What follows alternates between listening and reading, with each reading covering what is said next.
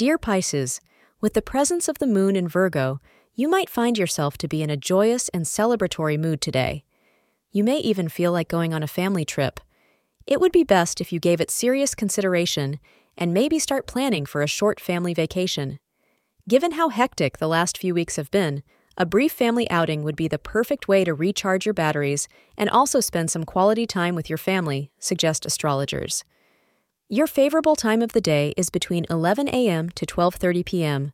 Green is your lucky color for the day.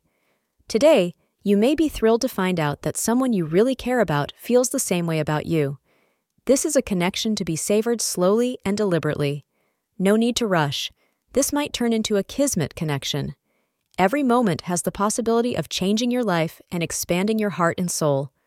Say yes. Thank you for being part of today's horoscope forecast. Your feedback is important for us to improve and provide better insights. If you found our show helpful, please consider rating it. For an uninterrupted, ad free experience, simply click the link in the description. Your support helps us to continue creating valuable content. Thank you for being here and see you tomorrow.